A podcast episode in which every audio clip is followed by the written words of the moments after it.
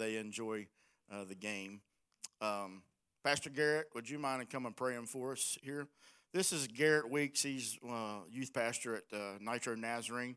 This is, I think, this is an incredible thing. This again, this is Garrett Weeks, and his dad Steve and I played ball together growing up, little league and senior league and all that. And now here it is that uh, my son Matthew and Steve's son Garrett are friends. I think that's pretty cool. But uh, would you just pray over the offering and uh, just whatever the Lord puts on your heart? Thanks for coming. Lord, I thank you for this day you've given us. Thank you we can just be here in your house today, Lord. Lord, for everything that you've done for us in our lives so far and what you're going to continue to do, Lord. Lord, I pray you just bless this offering that's been taken up for, Father, Lord.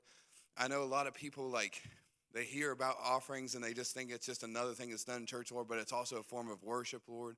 We're giving our sacrifice of our money to you, Father, Lord. Let it just be used for kingdom purposes, Lord. Let it not go in vain. Let us know that you are using it how you intend to use it, Father, Lord. I pray, pray you just bless this service, Lord, that hearts are just filled, Lord. Hearts are ready to hear what you have to say, Lord. Lord, that you are just here in this place and we're ready to hear you. In Jesus Christ's name, amen.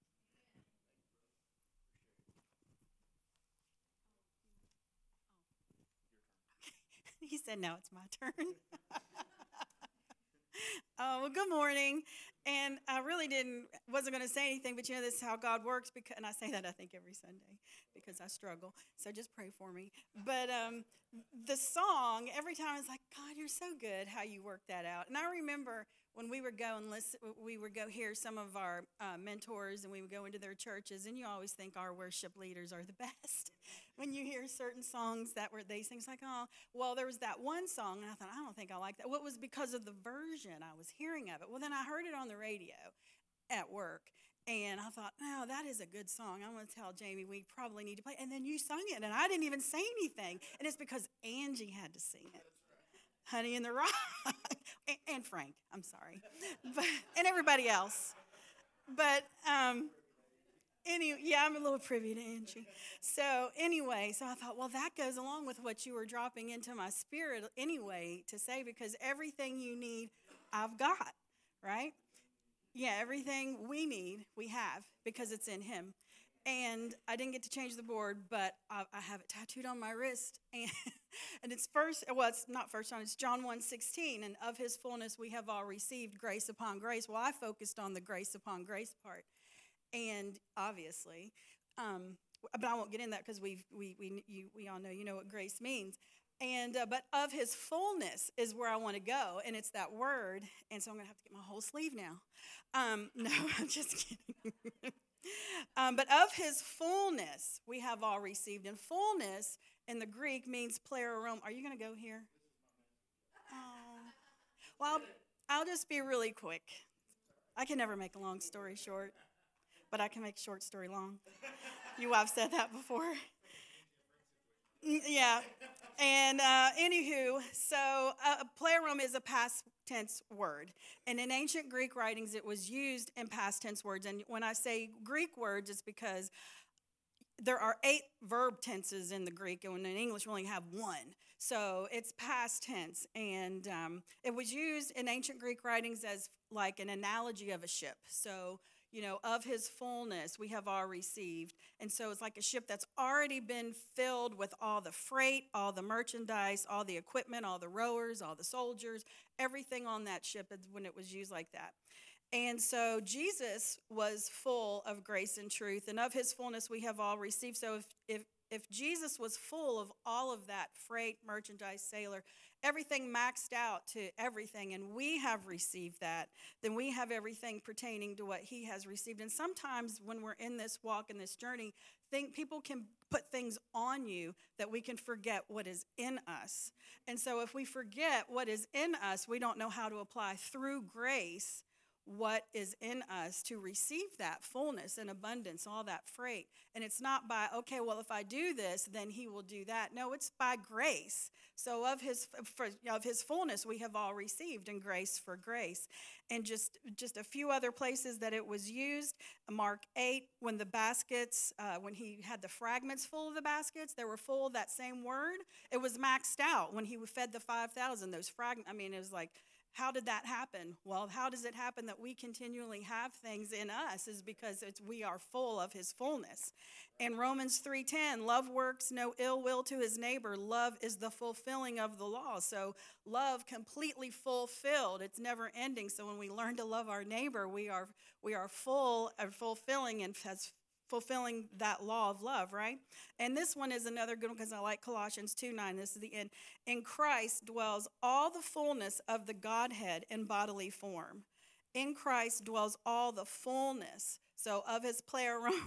so, everything on the ship of God is found in the bodily form of Christ, and he is the captain of our salvation. So that's why he uses that in Hebrew. So, I mean, you can't get out of how it all ties together and how all these words mean the same thing. It's like if we can just remember and awaken to that, because if we think we have to do something, then that means there's a separation. There's nothing wrong with being hungry, there's nothing wrong with being thirsty, but it's our awareness of more knowledge that we want to be filled with in our mind, renewing in the change of our mind. And so I just wanted to get you to understand what fullness, it's already done, it's to the max, it's what he has, we have. Everything we need, we have, right? So anyway, I just wanted to tell you that. Can we all stand for dismissal prayer? Since you just preached my message.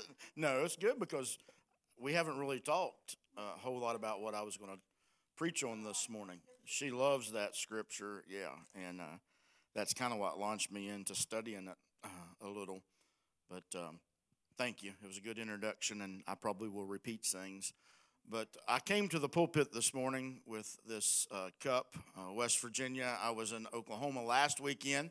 I have gone over the past 13 years, I've been to Oklahoma seven times to watch the blue and gold play against Oklahoma State and came away with no wins until this year when I sat in four hours of rain uh, and we did pull out a victory. And the pastor there in Oklahoma, literally, he told when I told him I was coming, and if he wanted to use me, I'd be glad to share with the congregation there as I've done in the past. And he said, only if West Virginia wins.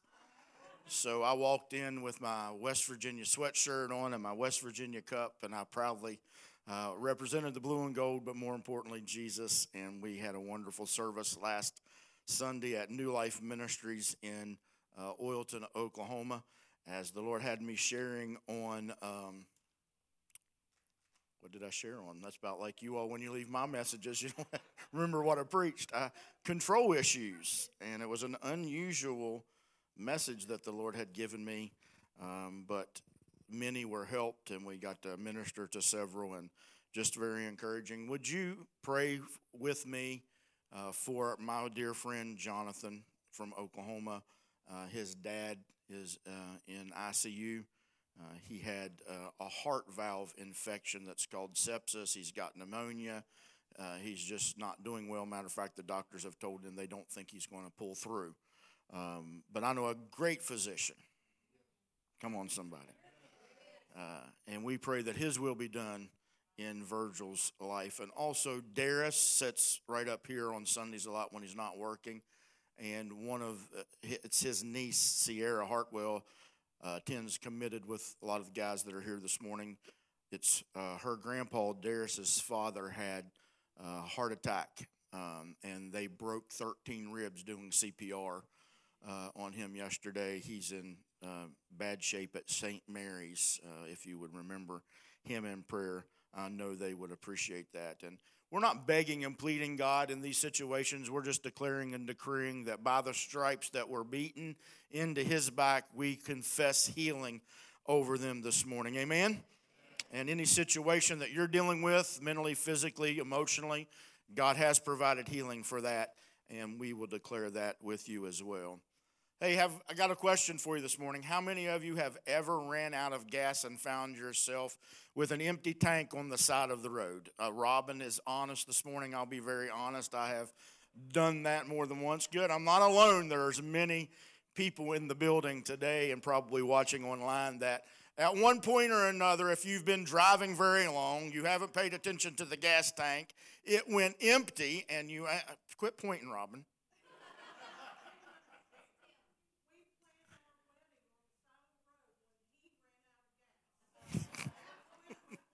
Uh, well, good. That's a good way to start it.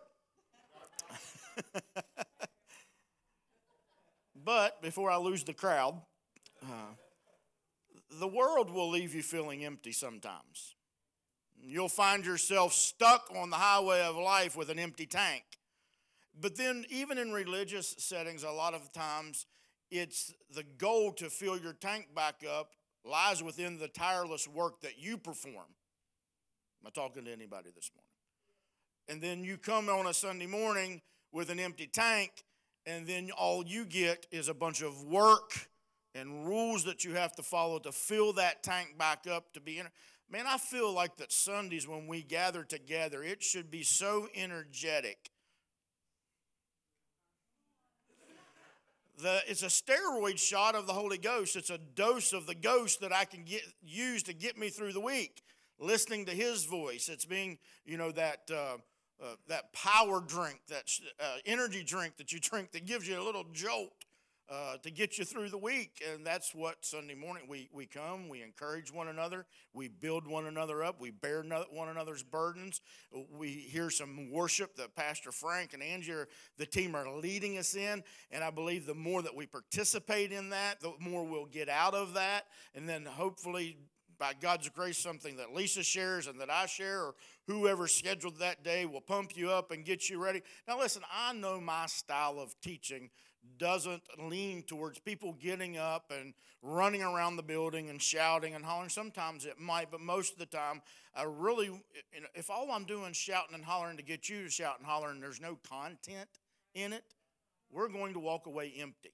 We're going to walk away with our tanks empty, stuck on life's highway, and then wearing ourselves out and exhausting ourselves, draining our tank. But listen, I have found out that the only way to fill the hole in the tank that's causing you to be drained and empty is to have a revelation that Jesus in the full in his fullness has already given to us everything I love that song everything I need you are and not only everything that I need you are, everything that I that pertains to this life and to godliness is already a gift that's been bestowed upon us.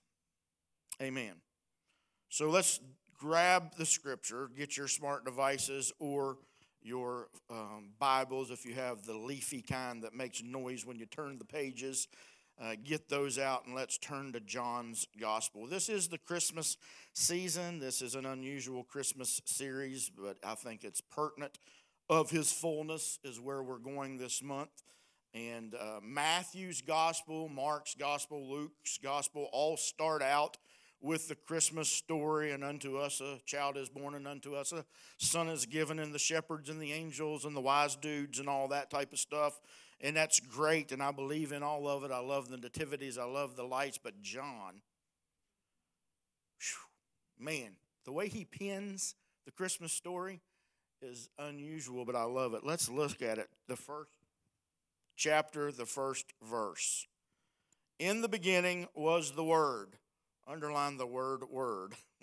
Should be capitalized in your Bibles because this Greek word is the word logos the Greek word logos. It means any kind of communication. It could be translated message. In the beginning was the message. Uh, here, specifically in John 1 1, John is using it to mean Christ because Christ was and is the way that God tells people about himself. You want to know about the Father? Look at Jesus. Jesus says in this chapter, if you keep reading, no man's seen the Father, but if you've seen me, you've seen the Father, because I only do what the Father tells me to do. I only say what the Father tells me to say. And because we have the full gospel, we can jump into the epistles and see that Paul will tell us in the book of Colossians that Jesus Christ is the exact representation of the invisible Father. In other words, here's a clear picture of the way God wants to communicate Himself to you. Look at Jesus. And in the beginning was the Word. The Word, this message, Christ Himself, was with God in the beginning. So if you want to go back to Genesis where it all starts, and it starts out with what? In the beginning. So John is referring to that Christ has always existed and he will always exist. He was before time and space. He was a co creator with God, seated with God and in God. And that word that was God. Then he jumps down to verse 14. He said, And that word that was in the beginning, that coexisted with God, co created with God, and is outside of time and space, stepped into time and space and became flesh. Man, that's shouting material. That's good news because without the God the, who was above time and in time steps into time, we don't have salvation. We don't have any hope we're still men most miserable trying to earn our way to God through works. But he became flesh and he dwelt among us, and we beheld his glory, the glory as the only begotten of the Father. Here it is, full of what? Grace and truth. Would you make a side note in your Bible, mentally, or on your phone? Grace cannot be separated from truth. Truth cannot be separated from grace. I hope to, uh, to give this picture to you this morning. And then verses 16 and 17. And of his fullness, the fullness of his grace and truth, we have, how many of us have received? How many does all leave out?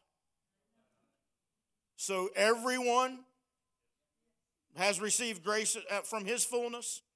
Yeah, because some just haven't realized it and placed their faith in it and others have been awakened to it and are experiencing the benefits of it. You're a son. You were created in Christ. You were not created in Adam. Adam died, he no longer lives. You are not in the likeness of Adam. We're in the image of Adam. You are in the image and the likeness of Christ. I'm not telling you that you already have obtained. When you believe, you receive. But all have been given grace and truth. I believe that some of the time it is our job, not just those who stand behind the pulpit, our job as the body of Christ to help bring people to a recognition and revelation, unveiling Christ and what they can have when they believe. The ministry of reconciliation and of his fullness we've all received grace for grace. For the law was given through Moses, but grace and truth came through Jesus Christ. So I've said that our series this month is of his fullness. This morning, our title is Grace and Truth. If I was going to give it a subtitle, I would tell you that Jesus is full of it. Well, that didn't go over the way that I thought it would, but Jesus is full of it. my my intent, our intent, our desire is that this Christmas, the f- full reality of all that He has given to you will fill you up and continue to propel you into a daily recognition and realization of how much you already have.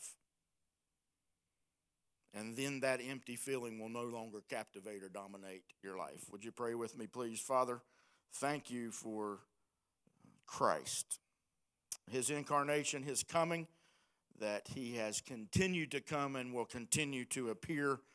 And in his appearing, that he will reveal to us how good you are, and that from that fullness of grace and truth, we'll recognize what we have and we'll walk in it, and the domination over our lives that keep, keeps causing us to feel empty uh, will be defeated because it is already defeated through the blood in Jesus' name. Thank you for that. Amen. And all of God's people agreed and said, So, what was Jesus full of? Let us, yeah, he was full of grace and truth. You're listening. Thank you. But he was full of a lot of other things. Luke, the fourth chapter, verse number one tells us that Jesus was full of the Holy Spirit. And because as a man, see the word incarnation, when he became flesh, that's the Greek word or Latin word incarnation that literally means to become flesh or to put on a human suit. So God stepped out of time and eternity and he stepped into the earth, and in the earth he was recognized as Christ the Messiah, the only begotten Son of God, full of the Godhead, as Lisa said. But as a man, he had to be filled with the Holy Spirit because that was an example of how we were going to live this life, how we were going to walk through this life, because without the Spirit and then Jesus returning to the Father, we had no power to walk in the grace and truth that he was giving us. So Jesus recognized and himself was full of the Spirit. Look what the Spirit did for him, the same thing that those of us who are full of the Spirit have. What did he do? He led him. He led him into the wilderness. Us as believers, full of the Spirit of God, the same Spirit that filled Jesus when he walked the planet, will lead you and guide you. Thank the Lord for the Holy Spirit, the Paraclete who is in us and leads and guides us and is to us in the new covenant what the law was to those in the old covenant. The law hemmed them in, kept them protected, and gave them guidance. It was more of a driving force than a guiding force. But the benefit that we have is an indwelling Holy Spirit that will never leave us nor forsake us, who is out in front of us, guiding us, so that we will miss the pitfalls and the traps and the consequences of all of our sin and uh, wrongdoing if we will yield to the voice of the Spirit. Scripture suggests that he was full of wisdom, and he grew in that wisdom and stature. Colossians, the second chapter, as Lisa mentioned, verse 9 says that all the fullness of the Godhead, Father, Son, and Spirit, dwelt in him bodily. So, in his bodily form as a man, if you cut him, he would bleed. We see that in Scripture, do we not? I believe that he, if he wore pants, he put them on the way that I did, and if he went to the restroom as a man, he went to the restroom the way that I do. TMI, but that's just the truth. He was a man. But in that bodily form of man, all of the Godhead dwelt within him. That's how he could know what Sadducees and Pharisees and keepers of the law were thinking before they ever said anything. That's how he could know uh, what people were going through and dealing with them and having compassion on them. He could heal them. Why? Because all of the fullness of the Godhead dwelt in him bodily. And at the end of his earthly ministry before he ascends and he stands on the Mount of Olives, he says, All of the power that has been given to me, both in heaven and on earth, I now give to you. How much of it did he have? So, how much does the enemy have? None of it. You let a powerless devil defeat you because the battle is between the ears. And it's the way we think that defeats us. Then the scripture says in our text this morning, John 1:14, that Jesus was full of grace and truth. And the word became flesh and dwelt among us, and he was full of grace and truth. Lisa gave a greater definition that really uh, amplifies my sermon this morning. Look at the word full. Let's look at it on the screen together. We should have a definition for the word full. Plerus. It means abounding in it means completely occupied with, uh, it's completely occupied with as opposed to empty. In other words, it's the complete em- uh, opposite of empty, it's full. Um, is that visible? Sorry. My text font looks different on this screen than it did on my computer. It may have something to do with the 53 year old eyes looking at a computer screen. Um, but these are two, there are two approaches when we look at the grace of God, and I'm getting ahead of myself. Let's go back and look at fullness. I got caught up in not being able to see the screen. Completely occupied with as opposed to being empty. And what is he full of? Because Lisa's definition was better than mine in that. He was full of grace, that's charis, kindness, favor, it's God leaning towards and freely extending himself, reaching towards mankind and inclining to be near them. That's grace. That's charis. Now, watch this real carefully. Grace is unilateral. Giles would understand this. Someone else in the medical field uh, might understand this. If they say that something is unilateral in the medical field, it's just on one side. It's not both sides, it's just one side. So when it comes to the grace of God, grace is seen in the old covenant. God had grace. He showed favor and kindness towards the children of Israel based on different terms and conditions, but it was not unilateral. It was, if you do this, I will do this. But if you don't do this, then I'm going to do this. And the covenant was two sided.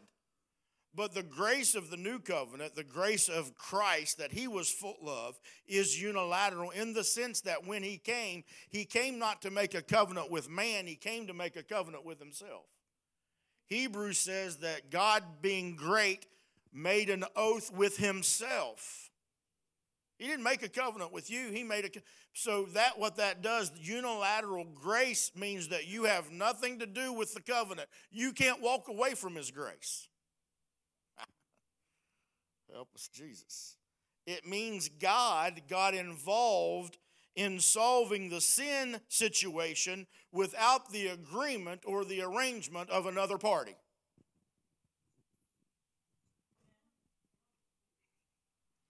I didn't say that you don't sin, that I don't sin. I said that when it came to the sin problem, behold the Lamb of God that takes away the sin of the world. We could get into a whole long discussion on that one word right there, but he took away the punishment of that sin. And now that when you receive it, you've received eternal life and you walk in his grace, you can't walk out of it. If you fall, you don't fall out of grace, you fall into grace. And I made a post this past week that said, God, Jesus did not come proclaiming freedom to sin. He came proclaiming freedom from sin. You have been set free from the law of sin and death. That's shout material. That is something that you can stand up and clap your hands about and thank God about because you weren't involved in doing that. I wasn't involved in doing that. It's unilateral. Jesus was, was and is full of grace to the point that it embodies him. He is grace. This word grace here, charis, is a noun. It's not a verb, it's not an action, it's a person. Truth, aletheia, it's reality. It's the opposite of illusion. Universally, it's what is true in any matter, regardless of the circumstances and the situation. So, the situation and circumstance that Gary finds himself in may be completely different from the circumstances and situations that Brett finds himself in, but the reality of that, in either one of those situations, God, Jesus, He's truth. It doesn't change. Somebody hold the mules. There's no falsehood in it, there's no deceit in it. That's why you find Jesus saying things like this Truly, truly, I say unto you. Why? Because He's truth and what his words were speaking were truth. I can't wait to give you an example here in just a moment. Now, I love how John starts the story of Christmas in the gospel that he pins with the concept of Christ's fullness and then how he's developing that thought here that of that fullness we all have received, making it a gift that has been given to us. Let's look at John 1:16, staying in the first chapter of the book of John and he says, For or and of his fullness we have all received grace upon grace. Listen how the New Century Version pins that. It says, Because he was full of grace and truth, from him we have all received one gift after another. But I really like the Amplified. If we can find it in the Amplified, I will correct the, the font on the screen for next week. Uh, you, this just means you have to go back and review the message and look the scriptures up on your own, and that'll be good work for you to do this week. For out of his fullness, that's the superabundance of his grace and truth, we have all received grace upon grace, spiritual blessing upon spiritual blessing, favor upon favor, gift heaped upon gift. I like that. So there's one scholar that says that there are two approaches. This, this grace upon grace can be seen in two different ways. I want to give those to you and help you see where different commentators would be coming from. But then at the end of that, I want to say something about both of them because I don't believe that in uh, the church it has to be either or. Why does it have to be either or? I like always answering D, all the above, on my tests. First one is it's accumulation. That's an approach that most mo- modern commentators take. That Greek word for the preposition upon is anti, and it's as meaning in addition to. So you got this gift, but you're going to keep accumulating the gifts and the graces and the benefits and the favor of God. That's absolutely true. That's absolutely what I believe that John was saying when he said grace upon grace. But the earlier Greek fathers saw it as replacement. And here's how they saw it. They took the preposition anti with its common meaning, meaning in place of. In accordance with the context of verse 17, because 16 says grace upon grace, but verse 17 says that the law came through Moses. But grace and truth through Jesus. And so this verse above it, grace upon grace, in context with 17, these ancient Greek fathers said that it was the grace of the Old Testament being replaced with the grace of the New Testament that is seen in Christ Jesus. We know that the children of Israel, the Israelites, had the favor of God. They were the apple of his eye. He made a covenant with them. But he replaced that and he brought the Gentiles into that, and he tore down the middle wall of petition that separated Jews from the Gentiles, and then he said, All have received. So the grace of God is just not a covenant that he made with one people, it's a covenant that he's made with all people if they'll step into it and accept it. So it's not just replacement, it is also accumulation. Praise God. Paul said it this way in Romans 6:14. For sin shall not have dominion over you, for you are not under law, you're not under the covenant that God made with Israel, you are under grace, a covenant that he made with himself. The grace, the favor of God to the people of Israel was not unilateral. It wasn't a gift. It's something they worked for and had to earn. The grace of the old covenant came through a servant, but the grace of the new covenant came through a son. Jesus was equally full of grace and truth. And of the fullness he has given to all grace heaped upon grace, gift heaped upon gift, blessing after blessing. That's the new covenant. That's what we walk in and enjoy. The clock on the back wall still isn't fixed. So right now it is only 10:01 and I get to preach to at least 11:30. Jesus showed us that truth cannot be dispensed without grace. Now, a lot of people they see the truth, the fact in a situation, but they have no grace in trying to, per, you know, help people in that truth. The truth may be that I'm addicted to sugar. Okay. But Lisa shows me grace when she says, Do you really need that piece of pie? The answer is yes, I do need it, but should I have it? Will it do good for my the grace that is dispensed, she's not trying to hound on me to just beat me up and tell me that I don't need that. She knows the situation's going on in my life. And so as she dispenses grace in telling me that truth, that will have benefits for me in longevity. So when truth is seen, and see that, Holy Ghost. There are things going on in people's lives that we must address. I'm not going to stand up here and name 92 different things that are sin, and none of you are going through any of those things. I'll just say it the way it is. Most people want you to preach on the big three. They want you to preach on adultery, murder, and homosexuality. And they want you to beat up everybody that are involved in those situations. So those things might be truth about certain people, but grace is dispensed when I can go to the individual. We can have communication in a situation and we can dispense grace, mercy, love, truth, and everything that we're ministering to them is to reconcile them back to the grace of God that has already been bestowed upon their life. But when I stand up here and I pound the pulpit and I scream and I holler at them and I concentrate and focus in on their sin, that, that could be truth. But there's no grace dispensed. So Jesus showed us that truth can't be dispensed without grace and that grace cannot be offered without truth. You can't separate grace and truth. Grace and truth are not in competition with each other. I'll say that again, and I'm going to say it loud so you can hear it in the back. Grace and truth are not in competition with one another. There's no such thing as graceless truth or truthless grace. Both are necessary. Both are necessary for transformation. Let me say it this came from a conversation that Lisa and I had via text.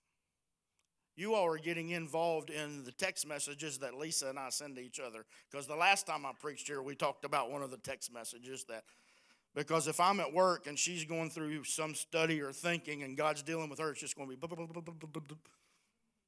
that long on a text message. But you're only getting this. You can't have God and not Christ. You can't have Christ and no God. You can't have the Holy Spirit without Jesus and no Jesus without God. All three are one, and we are one with Him. You can't leave Christianity because you would be saying you were leaving Christ. But Christ won't leave you. You can walk away from religion, but you can't walk away from Christ because he is with you always. In other words, you can't leave his grace. And his truth will always be hunting you down. Now, that's not a bad thing. Maybe this is a picture of how grace and truth cooperate and they're not in competition because truth exposes reality. And a lot of times we don't want our reality to be exposed, do we?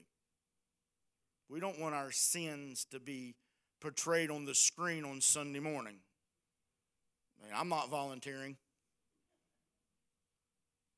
But grace heals every one of those painful realities in our life. So, why would I want truth with no grace or grace without any truth? Well, you can't, they're inseparable. And I'll finish with this. Go to your Bibles in John, the eighth chapter tremendous example of the grace and truth. Now, just because I said I'll finish with this doesn't mean that it's going to be five minutes. It's uh, at 1001, that's right. I'm just trying to teach you a little bit. John, the eighth chapter, if you would read verses 1 through 9, you'll find a very familiar story of the woman caught in adultery. You remember that? That the Pharisees catch this woman it's amazing to me that they knew where she was and what time she would be committing adultery and with whom that she would be committing it. And matter of fact, they don't even bring him in when the scripture of the law says that he should have been brought in too. But nonetheless, here's the story of the woman caught in the act of adultery, and the law said that she should be what? Killed, put to death. She was guilty. I mean, they caught her. She guilty as charged. But when asked by the religious leaders and the Pharisees if she should be put to death, in fact, Jesus didn't answer the question. I like that about Jesus. I like that a lot about Jesus that he doesn't answer questions, he poses more questions. He didn't let them dictate the agenda of the conversation. There are too many times that we are allowing the enemy to dictate the agenda of the conversation. He decided what they were going to talk about and what they would focus on. And look at this, he didn't focus on her sin. Matter of fact, he didn't even focus on the law, he focused on her. Oh, I felt that. his attention and his focus will always be on you and what are what is best for you. God's heart towards you, the Father's heart and intentions towards you are always good, never to harm you, but always to give you hope in the future. Always. He decided that they wouldn't reflect on her sin or the law that would condemn her. It would be His grace and His truth that He focused on and used here. Listen, truth was they were after Jesus. The Pharisees and the Sadducees were out to get Jesus. They weren't really concerned that this woman had committed adultery. They really weren't even concerned about that the law said that she was supposed to be stoned. The scripture will tell you in John the eighth chapter, they came to trap Jesus.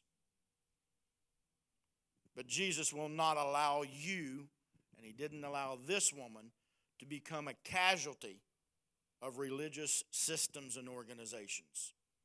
I'm going to say that again, too. Jesus won't allow you to be a casualty in a religious organization or system.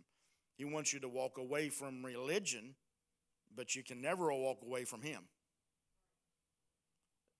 Truth causes us to deal with things as they are, not as someone else is trying to make them be.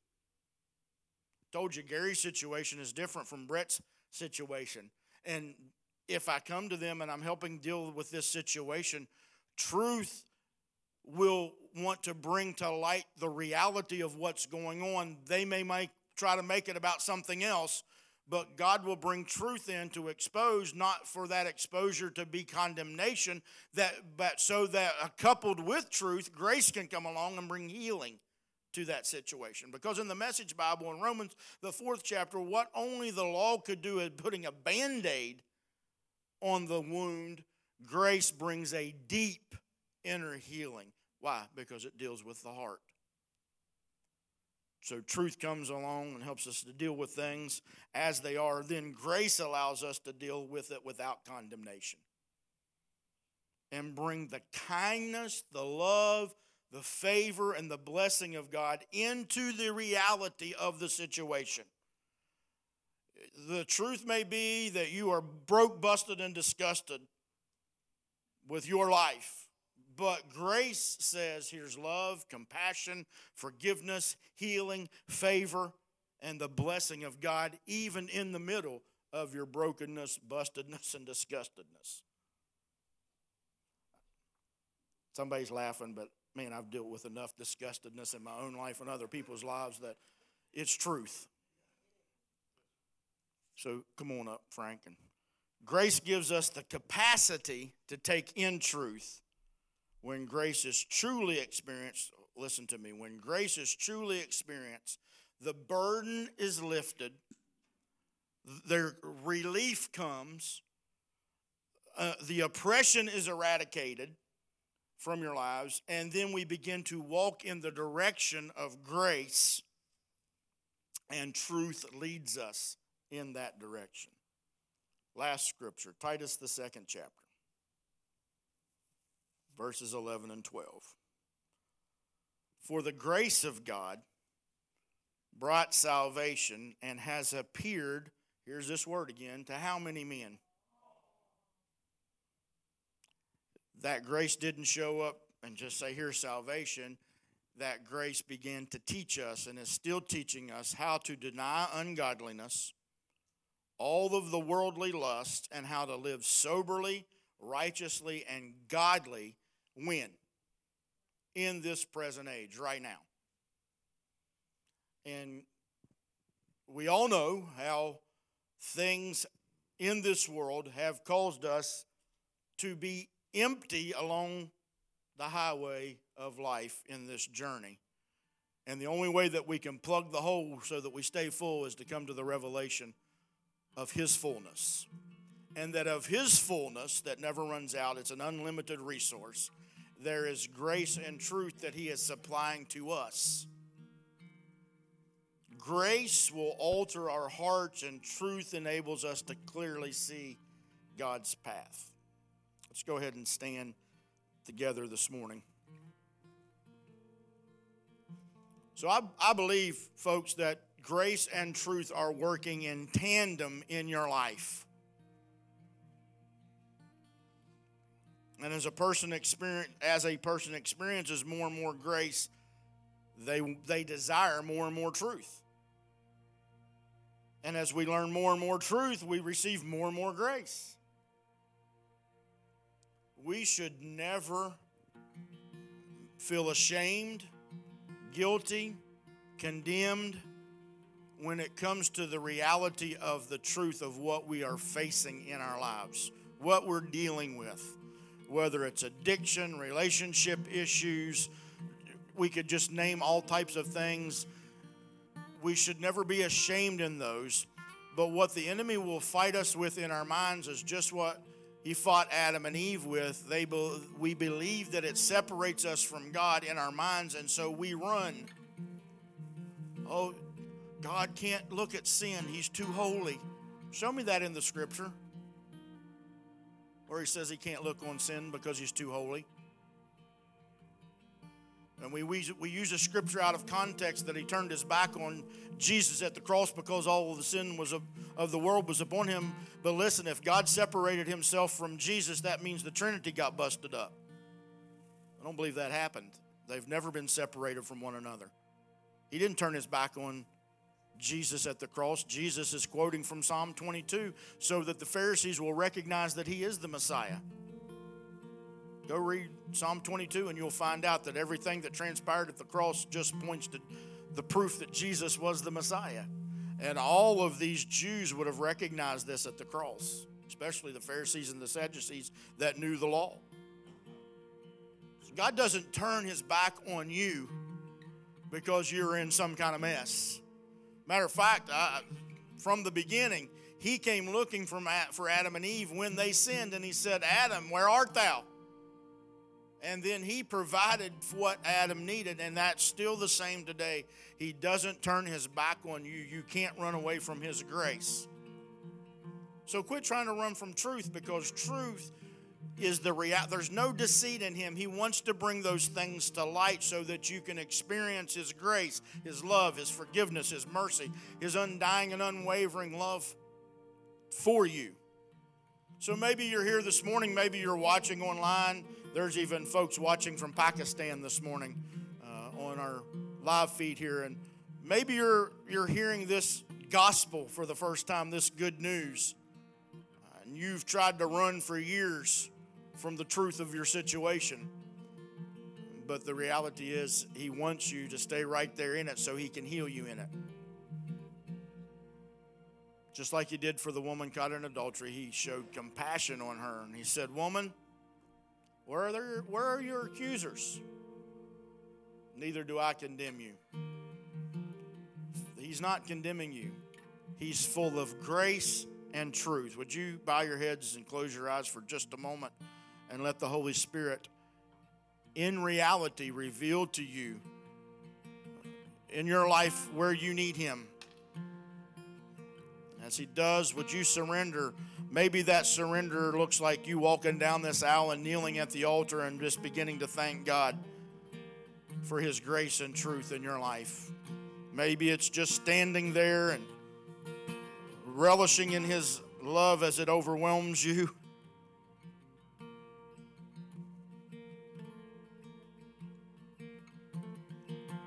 my son just said to me that we should never feel ashamed or guilty for anything we face in life. That's the enemy's tactic. When we share the truth that what, of what we are going through and accompany it with the gospel, we experience freedom. The truth, when you know it, sets you free. And He is truth.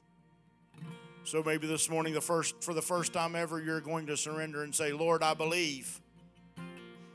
And when you do that, you accept all the benefits of what He did for you at Calvary. They're already yours, you're just stepping into them. Or maybe you've been feeling condemned and empty, having guilt and shame in your life. Talked to a young man yesterday that he, says, uh, just shame just continues to overwhelm me. That's not from God. Allow the grace of God His freedom, His love, His favor, His love towards you just wash you afresh and anew and say, Lord, I believe, help my unbelief. Let's just lift our hands and receive from the Lord right now. Let the Holy Spirit. Let the Holy Spirit, Spirit just begin to flow